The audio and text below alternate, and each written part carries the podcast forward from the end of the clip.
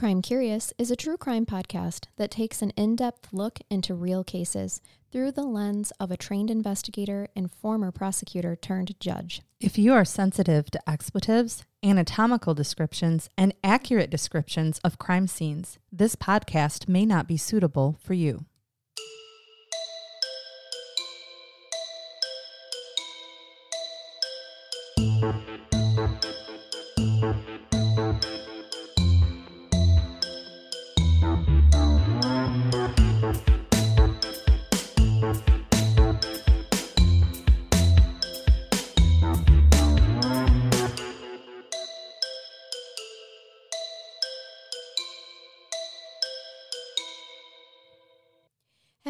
Someone you love been a victim of a crime that's still unsolved? Crime Curious has teamed up with one of the top private investigation services in the Indiana and surrounding area. If you have listened to us long enough, you know that we do not seek out services or products that are meaningless to us or hold no real value. So you can trust us when we say that Corbett Investigations comes with decades of experience you won't find anyplace else. Corbett Investigations is run by a former homicide commander of one of the country's most successful homicide units, has put over 400 people in prison for homicide, handled over 1,100 death investigations, and solved 33 cold case murders. To be real with you, Mr. Corbett had a really difficult time telling us what we should highlight in this segment because he does not like to sound like he's bragging. Solving crimes has been his life's passion, and he has never done it for the accolades or recognition. He has a whole team behind his services that help him be so successful, as they specialize in things like blood stain analysis, ballistics, crime scene reconstruction, and forensic pathology, just to name a few. When you contact Corbett Investigations, you talk directly with Tim Corbett. He is hands on with every case and can travel anywhere that's needed to get the job done. Corbett Investigations prides itself on honesty, truth, feet to the ground, real investigation work, and the strength to stand up to whatever is in the way of solving the crime. Corbett Investigations specializes in complex homicide cases, sex offenses, and criminal investigations that are old and new. Tim and his team have a reputation for finding witnesses and information that others could not. Although we hope none of our listeners ever need private investigation services, if you do, we recommend contacting Corbett Investigations and mention this segment on Crime Curious for a free consultation. Contact Tim Corbett today at 574 229 8115. You can also check them out on Facebook at Corbett Investigative Services, Inc., or their email, tim at tcorbett.org. That's T I M at T C O R B E T T dot org. Thanks for listening, and now on to the show. Welcome to Crime Curious. I'm Charnell. I'm Megan. And Megan, let's shake our all of our gree gree. Okay. Here we go. We've got toads and bones and chaz and okay. so much. I love it. And let's just say for a moment, happy birthday. Happy birthday. Happy anniversary. Happy anniversary. Happy birthday. It always fits. yeah. It's our three years. year anniversary, my friend. and cheers. cheers. There we A go. glass of wine for us. Mhm. And for Oh. all of you as well, if you feel so inclined. That's right. Celebrating three years on air, creating content for you all. And we couldn't do it without you guys listening. No. Like, We like love you. actually, if we had no listeners, we would just be sitting here talking to each other, which we do all the time. And it is still fun, but it's, it is more fun to present content that uh, is helpful to uh, the rest of the human race. Yes, exactly. And so just thank you. Thank you all so much for keeping us on the air. This has been a crazy, crazy journey. And thank you all that have wrote us and just made comments like, you don't understand. I'm going through a really hard time and turning on your podcast gets me through my day or Or your me- drive. Yes, exactly. Gets me through my work day. You know, whatever it may be, those those comments may seem small to you guys, They're but not. they're not. They are huge to us and it's truly what keeps us creating content every week for you. So, thank keep you all. reviewing us, you guys. Go on and do mm-hmm. reviews and keep sending us suggestions. We have a list a mile long because do. we, have such amazing listeners that you guys have like pages worth of cases that you want us to cover. And Mm-hmm. sometime, someday, we'll get to them all. We will, and that's what's going to keep us creating. It I sure mean, does. Truly. you never run out of true crime cases. No, it would weird. seem Uh, Which is good for you as a judge, Kind of, because then it you, is. you have a day job every day too. but we've jokingly said multiple times because you doing your job as well and in CPS, our goal was always, and even when I was a prosecutor, wouldn't it be great to work ourselves out of a job because just nobody committed crime anymore? right. It would be the same would with be this. fantastic. If there are ever no more crimes to cover Yes. on, on this podcast, then we'll retire and go into comedy. We will. But I just don't feel like it's going to happen. No, I, I think there's always going to be something horrific to cover because, well, people. I exactly. Because people. I couldn't have said it better myself, friend. And you know what? Speaking of that, let me bring you a case about people Uh, doing perfect. horrible things People to one another. horrible things. Yeah. Actually, what I'm going to tell you is Lifetime created a movie about the case that I'm going to tell you about today. Awesome. Do you think I'll like it? Because you know I have very strong feelings about um, sensationalized documentaries. So where they make it into a movie for people to enjoy, I often don't enjoy it and want to go back to the facts and only the yeah, facts. no, you wouldn't enjoy it because Okay, it, cool. it strays from the facts, which is why I'm covering it on the podcast Thank to you. give you the facts. And actually, before it was a Lifetime movie, it was a book called A Murder to Remember um, by Ann Rule. And um, I, I apologize. Sorry, guys, I got that mixed up. A Murder to Remember is the Lifetime movie title. Um, Ann Rule's book is called Empty Promises. Okay. So my apologies. this sounds very familiar to me. both the book and the movies make a statement of just being inspired by, which means that they're not a documentary and not all the details are accurate. It is for entertainment purposes, but it is based on the case of facts that I'm going to give you today. Love it. Um, the names are changed both in the Lifetime movie and in the book, just so you know. And so, to give you the actual story, this is the case of Julio and Candra Torres. Okay. And I'm going to take you to the summer of 1976. I wasn't even born You yet. You were not, nor was I. I was a, I was a glimmer though. I was a thought because I was born roughly one year later, Oh, yes. the next summer. And my husband was a couple of years away from living in Oregon, very close to this situation. yeah, actually, he's at so that old. He was probably ready to start kindergarten by then, right? Uh, maybe. Uh, when was he born? It's You're not wrong. clo- He was I'm in not- preschool. I'm not wrong. I know. Oh, it'd be funnier those if pretty he those pretty blue eyes will fool you, but he is older than he he looks or That's seems right. It- or acts. or acts. Exactly. Well, I wasn't going to go there. He's your spouse. you have full permission. You've known him longer than I have. Just in fairness, he should become fully mature in the next year or so. Fingers crossed, they my friend. that mine as well. Fingers crossed. Is 52 the magic number? Oh no, actually it's fifty five. So he's got He's a few got years some to years. go. Yep. I knew I wasn't done raising him yet. But anyway, so Candra and, and Julio actually um, were an Oregon couple.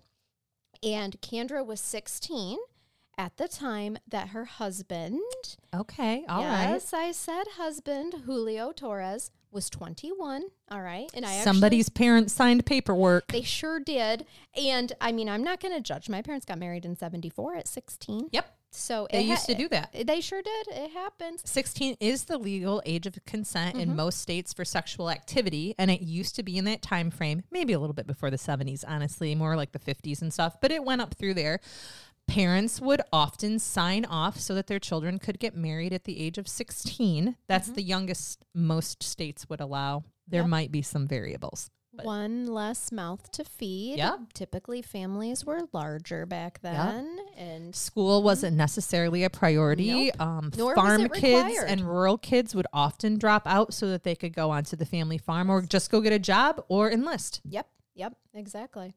It's a different time, that's for a sure. little, little bit. Now, this beautiful couple, they were actually camping in Mount Hood, Oregon to celebrate their one year wedding anniversary.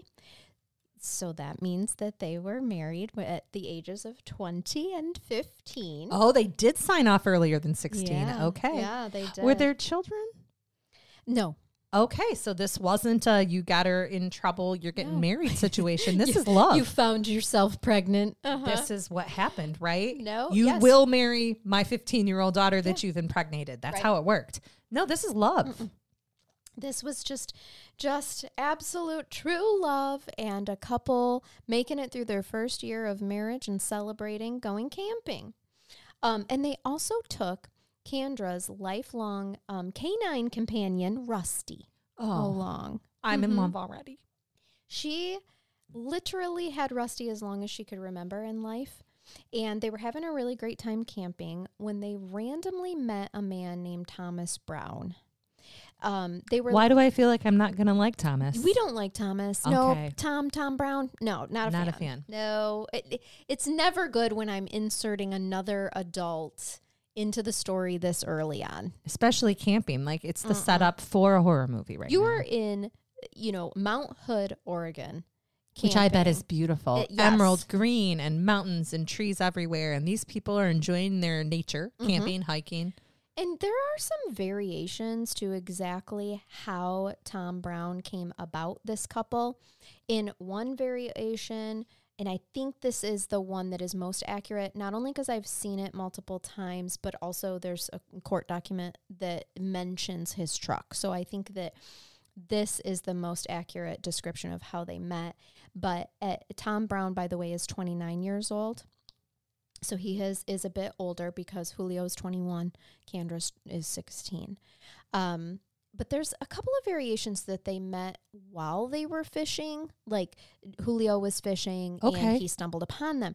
But the the one that I actually think is is more believable is that they were the couple were on their way to finding a fishing hole. They had their fishing equipment and Thomas Brown was in his mud-covered pickup truck when um, the couple came upon him as they were driving, or as excuse me, as he was driving down to find a good fishing spot. Like it, the truck is mentioned, and so that's uh, uh, multiple times, and that is why I think that that's actually how they met. Is that he stopped and was like, "Oh, hey, you looking for a good um, Fishing hole. Fishing hole."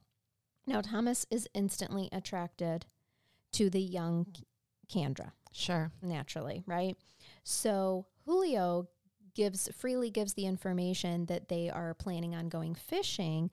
Thomas takes that opportunity to say, "Oh my god, I know a great fishing hole. This dick. It's top secret. I can take you right to it." Hop in.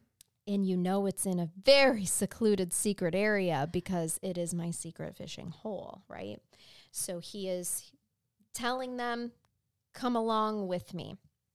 Now, instead of a fishing hole, Thomas lured the couple deep into the wilderness to what was described as a creepy and very isolated location. So they have to camp. They're going to camp there. They have to camp with this Thomas Brown. Now, Not probably how they planned on spending their anniversary. Probably not, but also 1976. I don't think that it's unusual that you just like, I mean, you know, this is still in the days of hitchhiking. Like, in- Hitchhiking and hippies. yeah, inviting somebody to come camp with you um, with pure intentions isn't out of the No, I agree. ordinary. And so um, at sundown, the three of them set up camp. And Thomas is being, of course, charming and super friendly. He's not telling Julio, I'm super attracted to your beautiful young teenage wife. No, they're destined to not come with you if Mhm. you disclose that information uh, originally. Now, the next morning, Thomas and Julio decided that they are going to go hunting while Candra stayed behind to cook breakfast of the food and supplies that they had. All right. Now, before long, a gunshot rings out pretty close to where the camp was. And suddenly, Thomas Brown emerges from the shadows where Candra and trigger alert, you guys, because Rusty was with Candra, the dog. Yeah. And so trigger alert to animal cruelty because he he comes out of the brush to the campsite and he just shoots Rusty right in front of Candra. Motherfucker. Yeah, her lifelong dog. I know she's only 16, but she so uh, she's had him probably since she was like 2. I Yeah. mean, she actually says that she's had him as long as uh, she can remember her whole life. So this is obviously very traumatizing, okay? She's standing there in shock and asking him why. Why- Right. Why, did he do that? And he's like, "Well, you th- you know, you think that's bad. I just shot your husband too." And so he tells her if he if she wants to stay alive, she's got to come with him. She's going to do what he tells Mhm. her to. So he has murdered her husband and her dog, and now she's being kidnapped. Correct. And remember, she is 16. These are not adult this is not a fully developed adult that we are talking about. And I say that because it's going to be important later. Okay. So Thomas takes Candra deeper into the woods And um, I'm sure that we all know where this is leading, right? He's going to sexually assault her. Absolutely. He is not taking her into the woods just to show her a secret fishing hole. All right. So he does that. He repeatedly sexually assaults her.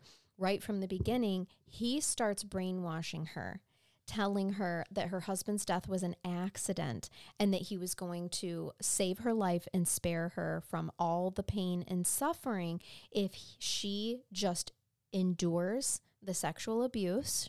Okay okay. and lets everyone know that Julio's death was an accident. And he's just repeating this over and over again between sexual assaults.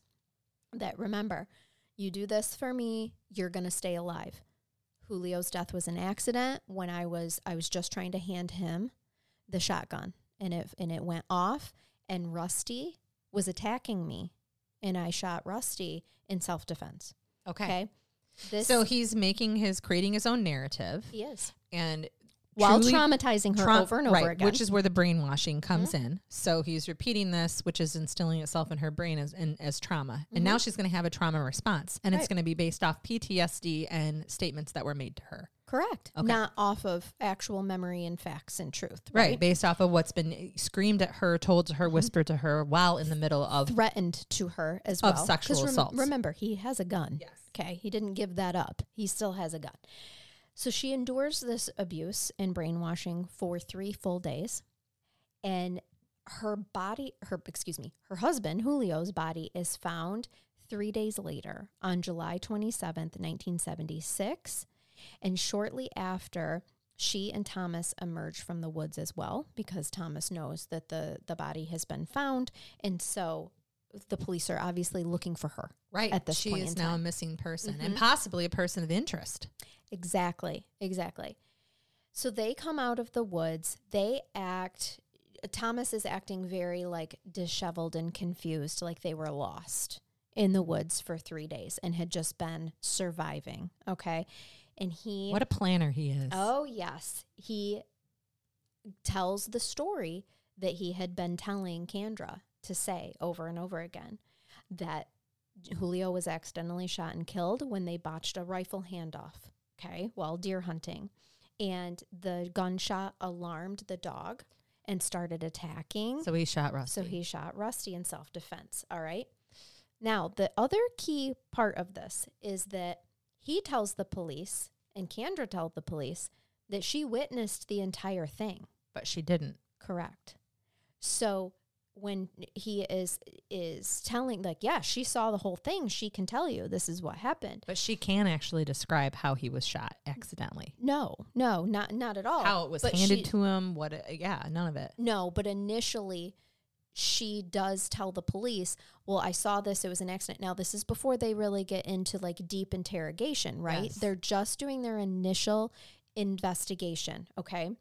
And so initially the case Has is hold on a second. Yeah. Have they did they also indicate then that what they went looking on foot for help and got lost Yes. They were very instead deep of into using his woods. truck?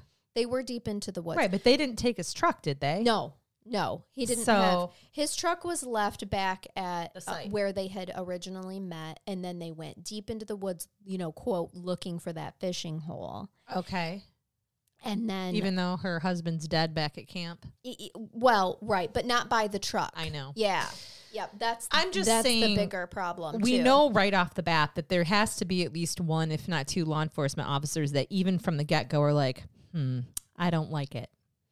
I don't know because initially they, They do buy it. rule it as an accident. Shit. It's 1976. I. I, don't know. I d- and you know what I hate about that statement is because I feel like someday, 50 years into the future, somebody's going to be like, "It was 2024. They didn't know what they know, were talking about." but that's true. It is because science and um, technology is going to continue to evolve.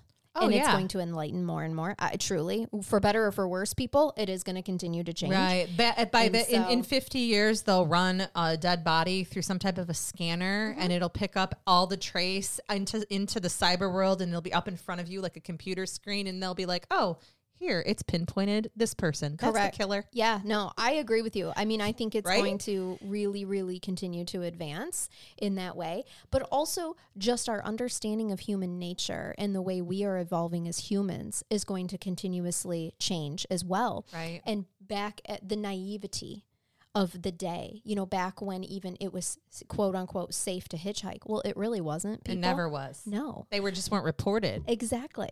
We know better now. We know human patterns of behavior better now, right? So I just think There's a trail of bodies from New York to California. sure are. Yeah. Yeah. And so I think that in this situation, like initially they're like, okay, she's confirming it. Here's this 16 year old. Why would she lie about how her husband, they're newlyweds, you know, they're celebrating their one year anniversary. Why would she lie about the death of her dog? Right. that she's had her whole life and her husband. Like this must have been how it went by. But as days go by, Candra is having really vivid and strange dreams. like reality. Yes, she would wake up and she would have these very vivid memories. And she was of course very confused. Now, there are not resources at this time rele- you know that are readily available for trauma survivors. And so she goes to her parents and tells them what she thinks really happened based on these vivid memories and these night terrors and things that she is is experiencing. And her mom is just like, "Honey, I don't think things happened how you are recalling.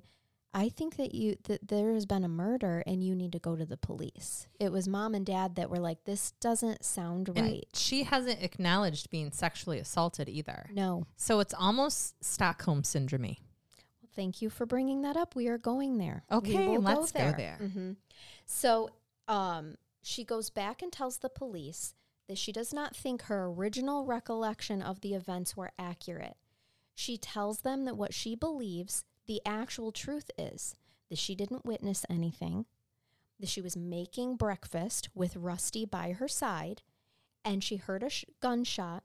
And then t- a couple of minutes later, Thomas came back to the campsite, shot Rusty in front of her, and abducted her and repeatedly sexually assaulted her. Now, the police are skeptical to I say the know. I least at this point. Of course. They didn't really know who to believe. So they decide to set the two up for a 1976 polygraph test. Oh my. Was Uh, there an etch a sketch? right. Tell me there was. Listen, technology has come a long It way. It has. It has. And and as expected, maybe not as expected, but I guess for me it's expected. At this point things get more complicated. Oh yeah. So Thomas Brown Is there deception? Isn't there deception? She doesn't even barely know what's real, so her responses are going to be off. Exactly. Exactly. Thomas Brown has no problem taking a polygraph. And passing? He just reiterates that the shooting was an accident, self defense for the dog, and the two spent the next three days lost and trying to get out of the woods. And he passes the polygraph test. Oh shit. Yeah. Okay. Candra Torres. Really good liars can do this. Absolutely. You can, can they can convince No, and I- themselves. You have to be able to control though the involuntary blood pressure, Yep. heart rate. Tell yourself the same story enough times that you believe it. Well, and I think that his brainwashing of Candra did exactly that for him. Sure. Megan, this guy fully believed his own story. He made his own truth. That's why it was so easy for him to pass this. It was Terrifying though. polygraphs record emotion. They record your neurological responses based on emotional And body response. Yep. Yeah. He has convinced himself so well that this is what happened that he's cool as a cucumber when the machine is hooked up to him. Now, Candra tells her version of events that she did not witness the shooting and that she was told by Thomas that he murdered Julio and then raped her for three days. Candra fails the polygraph. Son of a bitch. So now you see what I mean by Of it course gets I a little do. complicated because the police are like, holy shit. What are we supposed to? We've already ruled this an accident, and Yeah. the perpetrator, alleged perpetrator, has passed his poly, Correct. but the victim the is one, not. yes, but someone who is coming forward saying she's a victim is not and is coming forward with some real strong information. Like if she, you know, and to to us today in 2024, it makes sense why she failed that polygraph, Sure. right? We've already talked about the trauma response. So of course, you know, that doesn't surprise me. And especially with the technology at the time. Now, the police have to get, at this point, I feel like those officers probably felt like they had their genitals in a vice Yes, I know. because they do they they have to reopen the case and at this point in time they want to believe her. It's not that they didn't. There wasn't any information that that she was mistreated by police that she was just completely dismissed none of that. It's like they empathized with her and wanted to believe her but they needed to really rely on forensic evidence to disprove the very first story that they both told okay. so that then they could shed some plausibility I'll give you this. hers. I'm shocked they reopened the case, period. I agree. because after being told a version and he passed, some law enforcement agencies would have said, no. Many It can't Megan, be used in trial, but he clearly passed. That lends probable cause or lack thereof. We aren't reopening it. It was an accident. Correct. Easily could have happened. I, I think so. You know, and we know because of some of the many tragic cases that we've covered on this podcast in three years, it does happen Mm-hmm. and it will happen. And, and I think that it even c- in, is going to continue to happen. When you're talking about budgeting of the, the cost of reopening a case and re-looking at the forensic evidence and things like that, yeah, it sometimes those decisions are made based on money even. I agree. So I'm shocked that they went with this. I'm glad they did. I think that part of it is they could feel Candra's reaction to when she was telling the real story and her honesty of just, listen, I don't know. Like, this is what I'm remembering. It's not like she came to them and was like, I lied before. Right. You know what I mean? She came to them like, this is what I'm experiencing, and this feels more like the truth. And I was sexually assaulted, and I don't know what to make of it. And then they started kind of putting those pieces together. This is what I really loved about the detectives, though, Megan. They Right. knew that they were out of their scope of practice. So okay. they turned it over to an expert. Well, they wanted an answer to the question of why would Candra seemingly lie in that first interview. Beautiful. So they call on a psychiatrist to collaborate with, and that is when the police learn about a fairly recent syndrome called Stockholm syndrome, which I want to educate our listeners a little bit more about it. Because, yes, we have thrown that terminology around in several cases before, but I want to tell you a little bit more background. Stockholm syndrome is a psychological response where a captive begins to identify closely with his or her captor, as well as their agenda and demands. Yes. The name of the syndrome is actually derived from a, ba- a botched bank robbery in Sweden, in I Stockholm. Sweden. In August of 1973, four employees, now remember, this was 1976. So it's When our so case is new. happening- It is yes. so new. Three years. Three years. In August 1973, four employees at a credit bank were held hostage in the bank's vault for six days. During the standoff, a seemingly like intense bond developed between the captive and the captor, um, the captives and the captor. One hostage during a telephone call with the Swedish prime minister stated that she fully trusted her captors but feared that she would die in a police assault on the building. Yeah. She was scared of the police She was. more than she was the captors. The captor had very successfully convinced them that they were not here to do them any harm. They mm-hmm. just wanted to be let go, and the police were going to kill all of them mm-hmm. instead of let them go. Yes, yep. Psychologists who have studied the syndrome believe that the bond is initially created when a captor threatens a captive's life, deliberates, and then chooses not to kill. Trauma captive. number one, Exactly. decision number one. Mhm. The captive relief at the removal of the death threat is transposed into feelings of gratitude toward the captor for giving him or her their life, like a second chance. Yes, okay? and here we have the manipulation piece. yes, yep, That redeems them. It's the it's the redemption piece. exactly. And it really is just about being when when you are a typical human. You are usually grateful when somebody gives you something that you value. Your life. And when someone is giving you your life and manipulating you into thinking that they're giving you their life, you instinctively express grat- gratitude for that. Specifically kidnapping victim, victims. So, Yes. and that's what the bank robbery victims were as well. They were. They had. They were they held were hostage kid- for six false days. Mm-hmm. imprisonment, kidnapping, and they form a bond and become a little family. Absolutely. Now, the bank robbery incident proves that it takes only a few days for this bond to cement, proving that early on, the victim's desire to survive trumps the urge to hate the person who created the situation. So, hear that again.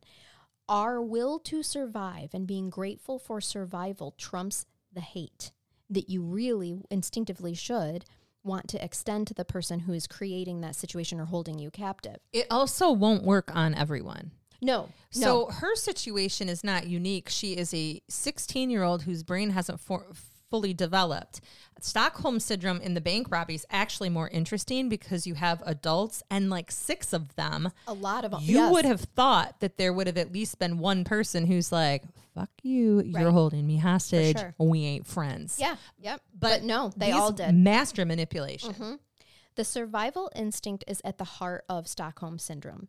Victims live in enforced dependence and interpret rare or small acts of kindness in the midst of the horrible conditions as good treatment. They often be- often become hypervigilant to the needs and demands of their captors, making psychological links between the captor's happiness and their own. So, indeed, the syndrome is marked not only as a positive bond between captor and captive, but also by a negative attitude on um, behalf of the captive towards authorities or anyone who would threaten the captor captive relationship. The negative attitude is especially powerful when the hostage um, is of no use to the captors except as leverage against a third party, which has happened a lot with like political hostages, um, war hostages, things like that. Well, Charnell, in those cases, the captor never actually forms a bond. They are they're expressing one and they get the buy-in, but they don't actually have any feelings toward the person. We also deal with situations where the captive literally buys into their own fantasy and they develop feelings. We've seen it before where they are actually in love with the victim that they're harming and don't think that they're hurting them. I treated her well. The girl in the box episode Yes. is a great example of that. Mm-hmm. They just have no insight then. Like, oh, I guess I kidnapped her, but she loved me. We were in love. Right, right. Truly. By the 21st century, psychologists have expanded their understanding of the Stockholm Syndrome from hostages to other groups, including victims of domestic violence, cult members, prisoners of war, um, procured sex workers, and abused children. The American Psychiatric Association does not include Stockholm Syndrome in its Diagnostic and Statistic Manual of Mental Disorders, also known as the DSM mainly due to the lack of consistent body of academic research because it's rare because there's only about 8% of, of hostage victims that happen that show evidence of Stockholm syndrome. So it's not in the DSM 5, but it is a recognized psychological condition that can happen. Okay. But I do want to tell you about four aspects that need to happen to fit Stockholm syndrome and why I feel Candra's case does. So you have to have trauma. We have Yep. that obviously Noted. there, right? Yes. You have to have isolation. They were alone in the mountains for three days. It's more isolated than being with other prisoners in a bank vault. Mm-hmm.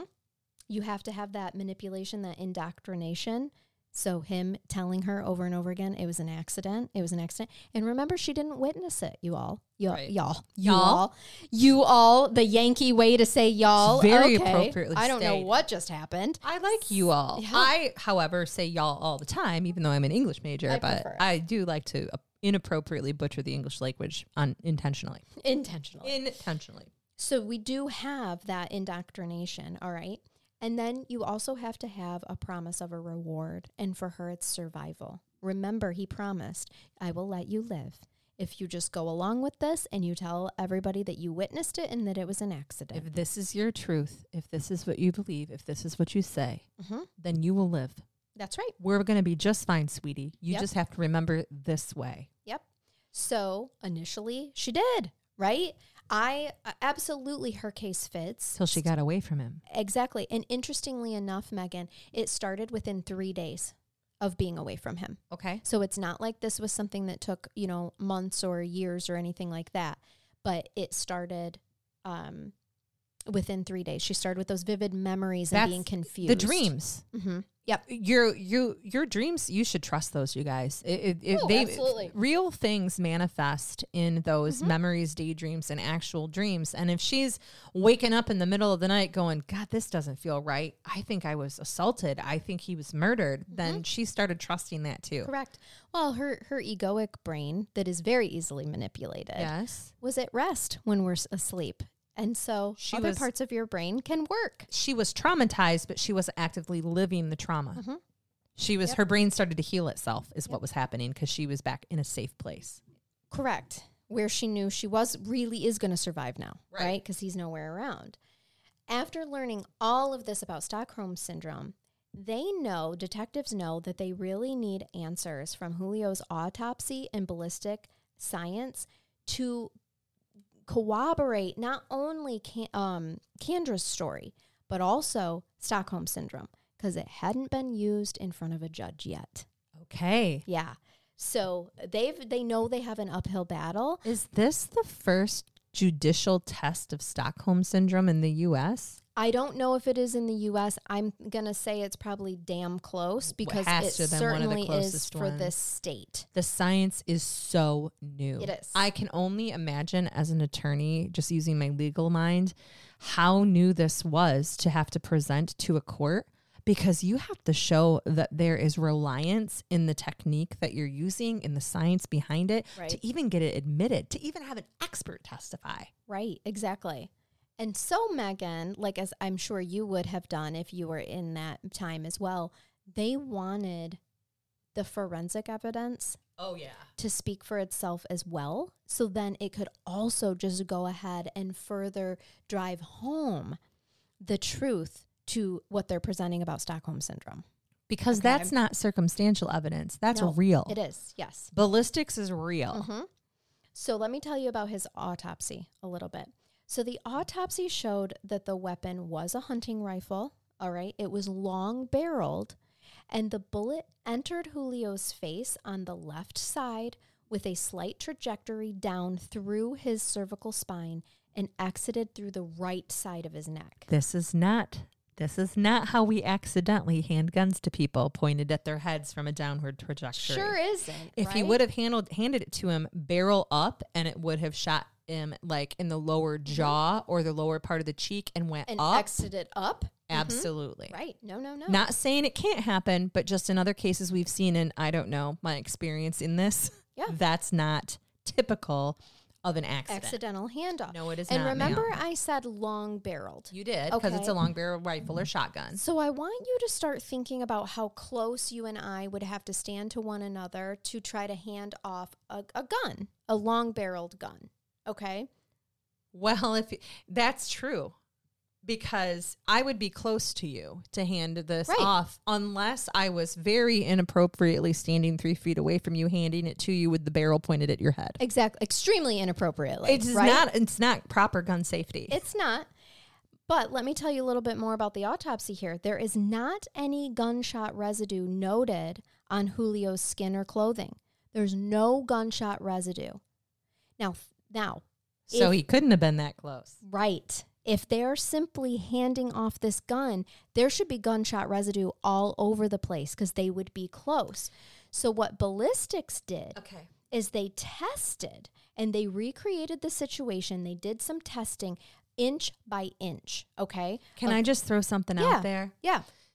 And you can tell me if I'm wrong, but it wouldn't shock me that they might find that the victim was lying in a supine position, maybe laying down, and that the gunshot was far enough away that it would appear that somebody came in standing in the entry to the tent, and the and the ballistics He wasn't in a tent. No, they were out hunting together. I thought he shot him in the tent. No. My bad. Where'd we get a tent? Did I, say tent? You said camping, and my mind went right to tent. That is hilarious. No. my mind did it. Yeah.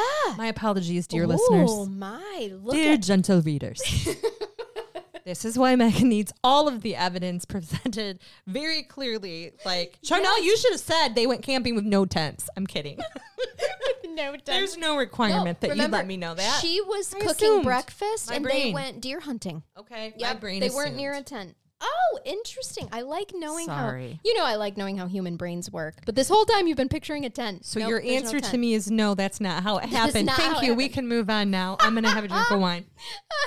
Let me tell you about the ballistics testing though. Please, clearly I'll just listen to the story. They decided that they were going to take pick a target and inch by inch back away from it and decide how far away, at what point, Megan, they had to determine how far away from the target they are before it stopped leaving gun GSR. Uh, yep, exactly. Uh, the gunpowder residue. Okay, because there was none found on Julio at all. Remember, on his skin, on his clothes, nothing.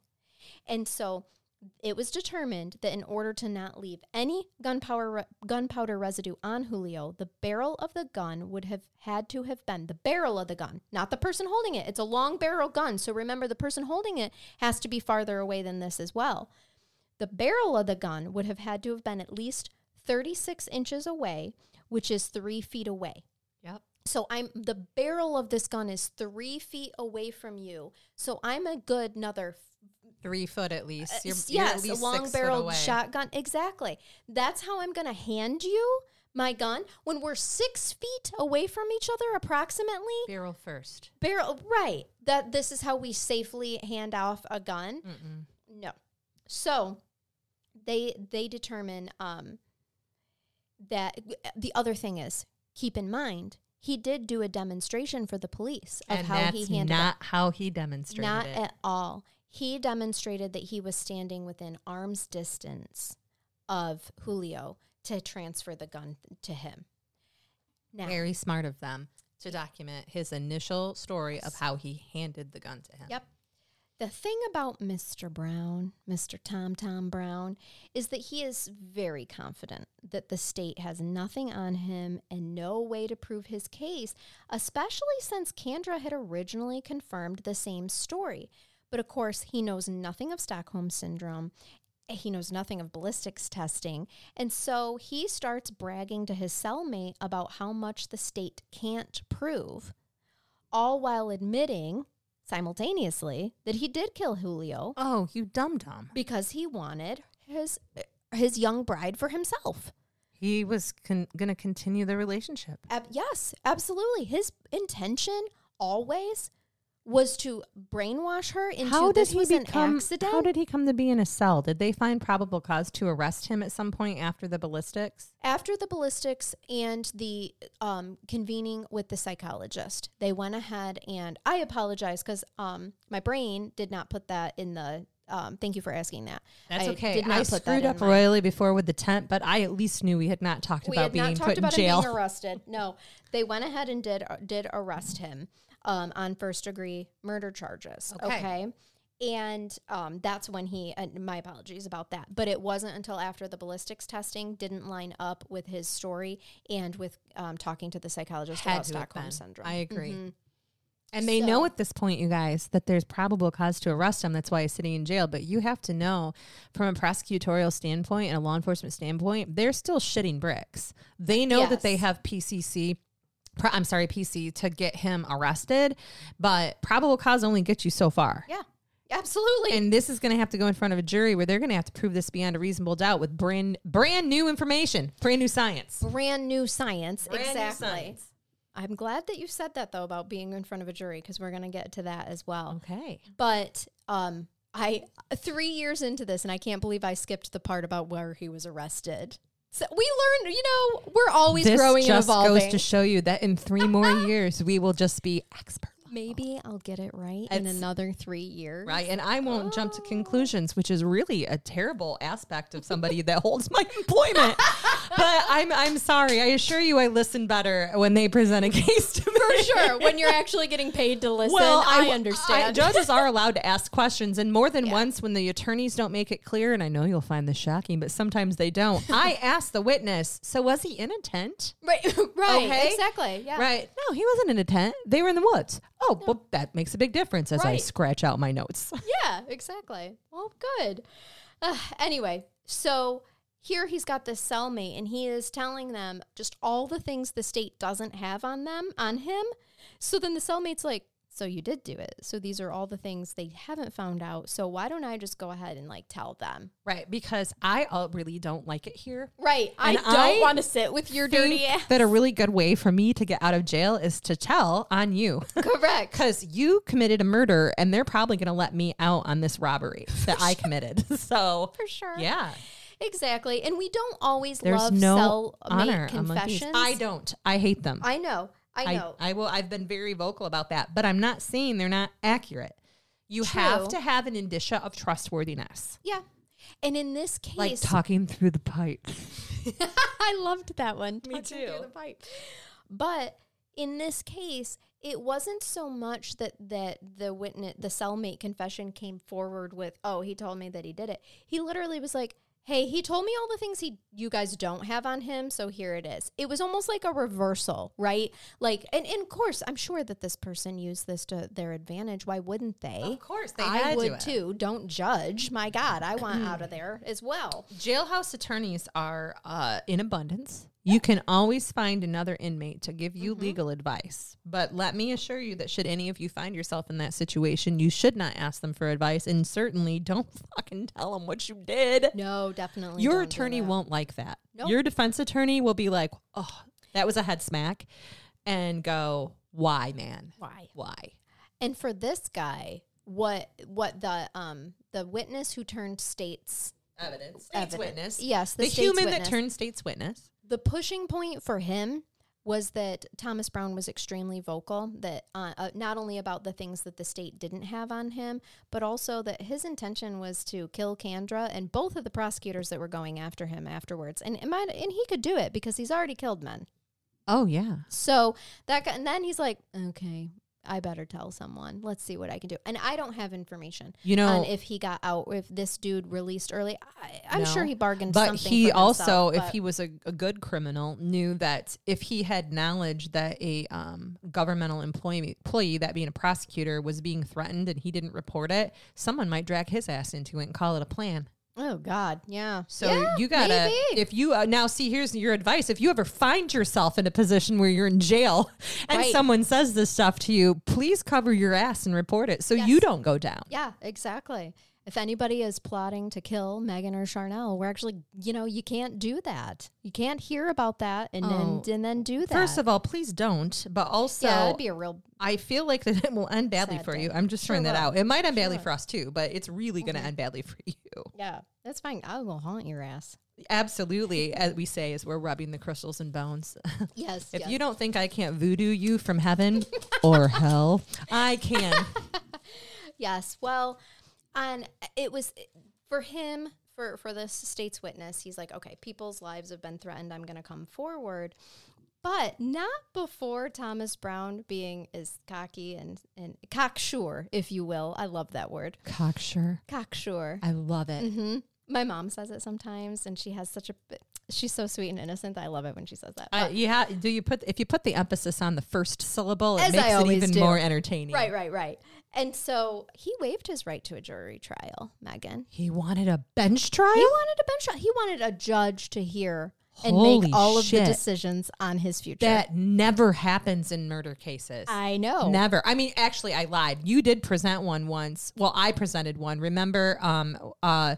I think I've presented one. Well, too. we presented the one um where uh, the man was convicted of murdering his wife, but then they, we found out later that it was Pam Hupp yes, that did it. Yes. And um, he requested a second trial because it was a mistrial and setback. Requested a bench trial, and that went Mm-hmm. very well for him because the prosecutor should have backed down on that case anyway and realized they didn't have enough to convict him, and they had the wrong man. Right. right? Right. But that's not this situation. No. This guy is literally waiving his right to a jury trial and being like, "Hey, judge, you decide my life and death sentence." Correct. Because Wow. Because I don't think that you've got anything on me because she already told the police the same story that I told her to tell. He's got no idea what's really going on. Again, you guys, his defense attorney has got to be shitting an actual brick because he's like, I would think. "No, don't waive your right to a jury. Mm-hmm. No, sir, don't do that." Well, Are you sure you want to do that? Are you competent to do that? Megan, what's the other thing you're going to tell him not to do? Talk, Okay. testify. There you go. please, please, please exercise your rights and don't testify. He testified for himself. So here we have we have a judge. Limited situations where that should occur, guys. Yeah. We have a judge that is hearing all about the workings and mechanisms of Stockholm syndrome, which is unprecedented at the time, and it was very intriguing. Okay. A 70s judge wants ballistics and, here. and it was um, it was convincing. Okay, it was informative and convincing. Um, they of course have the ballistics expert testify. They have the coroner testify about the autopsy. All the right things happen in that in that situation. But then Mr. Brown testifies himself, and he tries to demonstrate how he tried Handed to hand gun. off the gun. Which on cross examination, as oh, I'm sure I would you eat understand, him alive. did not go well. I want to be the prosecutor on that case. For sure. You've seen me attack somebody before when I, I- was prosecutor. I made them yes. cry. So did the attorney. She cried too. Yes. After I was done Yeah. with them, and that's exactly what would happen here. Well, especially after the judge Happy birthday to me, I would say, as a prosecutor. the end. Happy birthday. Couldn't get better. Better Please than an orgasm. stand. Thank you. Yeah, truly, it is depending on the case. Yeah. Well, and the judge had already heard the ballistics evidence and the Stockholm syndrome Oh, yeah. evidence. And then this dillweed gets up and tries to poorly demonstrate how he handed off this long barreled shotgun and didn't leave gunpowder residue on him that close to him. Can we just hope that it was Julio from heaven whispering in this guy's ear, just that karmic whisper going, you know what, you should testify. You should. Right? You're, you're you Sending know, all the got- energy. They've got nothing on you. That is how the karmic em- energy I hope it was you, works. Julio. Mhm, Legit mhm. man. You deserve the justice. So the judge goes ahead and gives his verdict of Guilty? guilty. Shocking. I'm Mhm, shocked. mhm. And Thomas Brown is officially sentenced to life in prison, prison in 1977 without the possibility of parole. To this date, as far as I can tell, y'all, he remains behind bars, incarcerated at the Oregon State Penitentiary. He was 20, or he was 30 at the time. 29.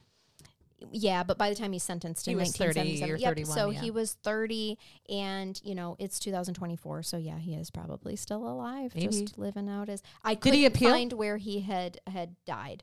Um, I That information wasn't in there. I don't know. I don't know. Um, there's not a crap ton of information about this. I found a couple of like segments, you know, YouTube segments and whatnot, but it wasn't it wasn't robust with information Okay. it- like how I like uh, information to be. But so it's possible that by now he has passed away. But the last article that I read was written in 2019, okay. so I- and it said that. I love this case. um, want me to? I, I have a little update on how Candra's doing. oh, please. Um, she remarried and she has a big family. She has kids and grandkids who she adores, of course. She lives in Nashville, Tennessee, one of our favorite yes, places. ma'am. Um, and she actually used to reside in Florida for many years, but um, where she ran a childcare business Okay. for 19 Speaks years. right to your heart. Sure does. And but she actually moved to uh, Nashville, Tennessee to be closer to her family and her grandkids and now she works as a nanny in the city. Love it. And in 2014, around the time that she um, made that move to Nashville, she got herself a new little pet named Lucy. I'm sure she had other pets, but that's just her most recent that I could find. And she actually credits her faith and spirituality to be the guiding hand that led her to find love within herself and with others, even after the tragedy. God bless you, Candace. Isn't that just a very interesting? And it is um, Candra. Candra. Mhm. Why do I do that? Names, listen, Candra, though, is a pretty inventive name for the 1970s. It is. It is different. Um, name. I'm terrible with names. Yeah, I know. Even when I, i- in my professional job, people that I have worked with for decades, I will accidentally call a different name. It does not mean anything other than that my neurons aren't firing accurately. Yeah, I do That's that. all. And sometimes I do it on purpose. Uh, can I tell you a, about a New York Post? Um, I'm going to bathe you. This is my bath? now. I'm going to bathe you now. Yep, The third anniversary slash birthday brain bath. it is. I can't wait. It is. Um and it's it's not long, but I think that I've been there. oh, drinking my wine. It's only fair. I've had my glass and you've been talking the entire time. I have. I know I've had exactly 3 sips Yes. this whole time. Wanted Florida man. Of course, I'm going to bring you a Thor- Florida Thank man you. for our third anniversary. God bless you. A wanted Florida man tried to throw cops off with "I don't live here" sign. This happened just in 2023, my friend. He put up a sign that said, I don't live here. Let me read it to you. But essentially, yes. A Florida man wanted by the cops tried to throw them off his trail by placing a big sign outside his house reading, Johnny Yates does not live here. it did not work. No. Johnny Yates, 41, who was wanted by the Polk County Sheriff's Office on aggravated robbery, false imprisonment, and tampering charges, was eventually locked up. Deputies showed up at his um, Lakeland home at around 2:45 p.m. after getting a tip that he was inside his house, despite the sign that he doesn't live there. I'm not home. When the deputies arrived, they noticed a note written on a dry erase board in front of a window that said, Johnny Yates does not live here. That's precious. you know, but who who's who's gonna lie on a dry erase board? Those those boards aren't used for lies. Right? I think that it's illegal to lie on a dry erase board. I think board. so too. I those are very official. No, it's your First Amendment right to lie on a dry erase board. You can put anything you want on it. You might be responsible for you, the consequences of the lie that you write on a dry erase board, but still, write what you will. Oh. Like if you write Megan and Charnell are sluts on your dry erase board, you better be able to prove it, because Right. otherwise we're gonna sue you. and I and I dare you to try to prove it because I I am a very very monogamous person. were what did I say? Were in high school or in college this one time. I don't even have fun stories like that. You keep your I've dry led a- erase boards to yourself. been- I've led a very vanilla life in that way. Well, I was born in the 70s and we didn't have camera phones. so there we are. So the article goes on to say enough was enough, and the surrender smoke was dispensed inside the house, and four people exited the home, but not Johnny. Deputies called out some more, but still no response from Johnny.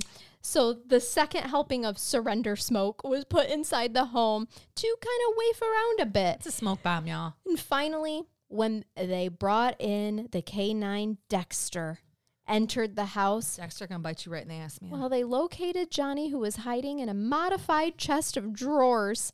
He was promptly arrested and taken to jail. I do want to tell you, With the dry erase board, because I take that into evidence. I'm guessing that one of the four people who exited the home that were not Johnny Yates was definitely a female. Because if you could see, I want to show you how beautifully written this Johnny Yates does not live here. It is Let- gorgeous I writing. have seen men with fantastic penmanship to the point I would have thought a female wrote it. I It's never have. I've never met anyone that organized in, in- as a male in I their have. life. None of them are doctors It is all, of course, or not. lawyers. I'm pretty certain that all of my children will end up in a profession such as that because they're.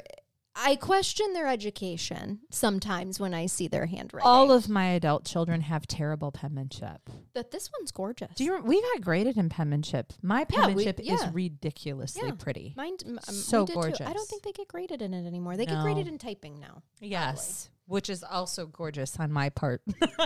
Yes, know. I can I'm type fa- really well. I'm a fast typer. Yeah, yeah. I was just at that cusp where we had um it wasn't computers, it was typewriting and but it wasn't but it I'm wasn't sorry, I didn't mean to laugh at fuck that. you, that Charnell. was rude. But it wasn't like that typewriter. It was an actual keyboard for typing, right? oh, that makes me feel better. right. So it was you. nice and smooth when I it went into my DOS system on the computer. You bitch. just picturing an actual typewriter going ding, and you'd have to. Yep. It's exactly. And you know what's funny about that? While you're yucking it up over here, it was more advanced in high school than what I got when I went to the prosecutor's office in the in the oh. late 90s, early 2000s because we still legit had a typewriter. That's because we're We poor. had computers too, but certain things went on the actual typewriter. Oh my god! Oh, yeah, yeah. yeah. That's we're we're a poor community, but we are proud. We are That's poor but proud. Yes. Poor but proud. Actually, What? that's kind of my motto for life as well. I like it. Same. Same. Same life, same. Oh Lord. Okay. Well, happy anniversary and Happy birthday to all of you especially Yes. those of you that have legit stuck in the three times. You've been through a lot. You've been through. Um, a I'm your second co-host. Yes, exactly. I was going to call it a divorce. I That know you were, That was that's just to be funny, but it, you know, it wasn't really. There, there was a divorce or at least a separation, and uh, then I came here. Hi guys, um, inserted myself right in it, and it didn't take her long to fall in love. You guys, because come on, I know. Seriously. my mom always said I fall in love too easy, yeah, but this time it's going to stick. it is. It's gonna stick. we'll be we'll be together forever. We are. I don't know if that's true or not, but it feels right to say. It does. It does. and it is true because you're not going to shake me. Oh. I'm very hard to shake. I'll never quit you, Charnell. I'll never quit you. I'm just a girl sitting in front of another, Another girl. girl.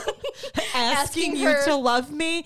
We Notting Hill this shit we and we're legit holding hands. So Oh, Lord. Well, thank you all so much for hanging in with us all these years. Or if you're brand new to us, hey, don't leave us. It, it gets better. yeah. Go back a few episodes. yeah, yeah, It doesn't get better. We're still like this. for sure. This is just who we are as humans. And we thank you for accepting us as we are. and we accept you as you are as well, as long as you're not a murderer. That's, no, that's because really. murders are dicks. They sure are. We hope that you keep listening. and keep it curious. Bye bye. Bye bye.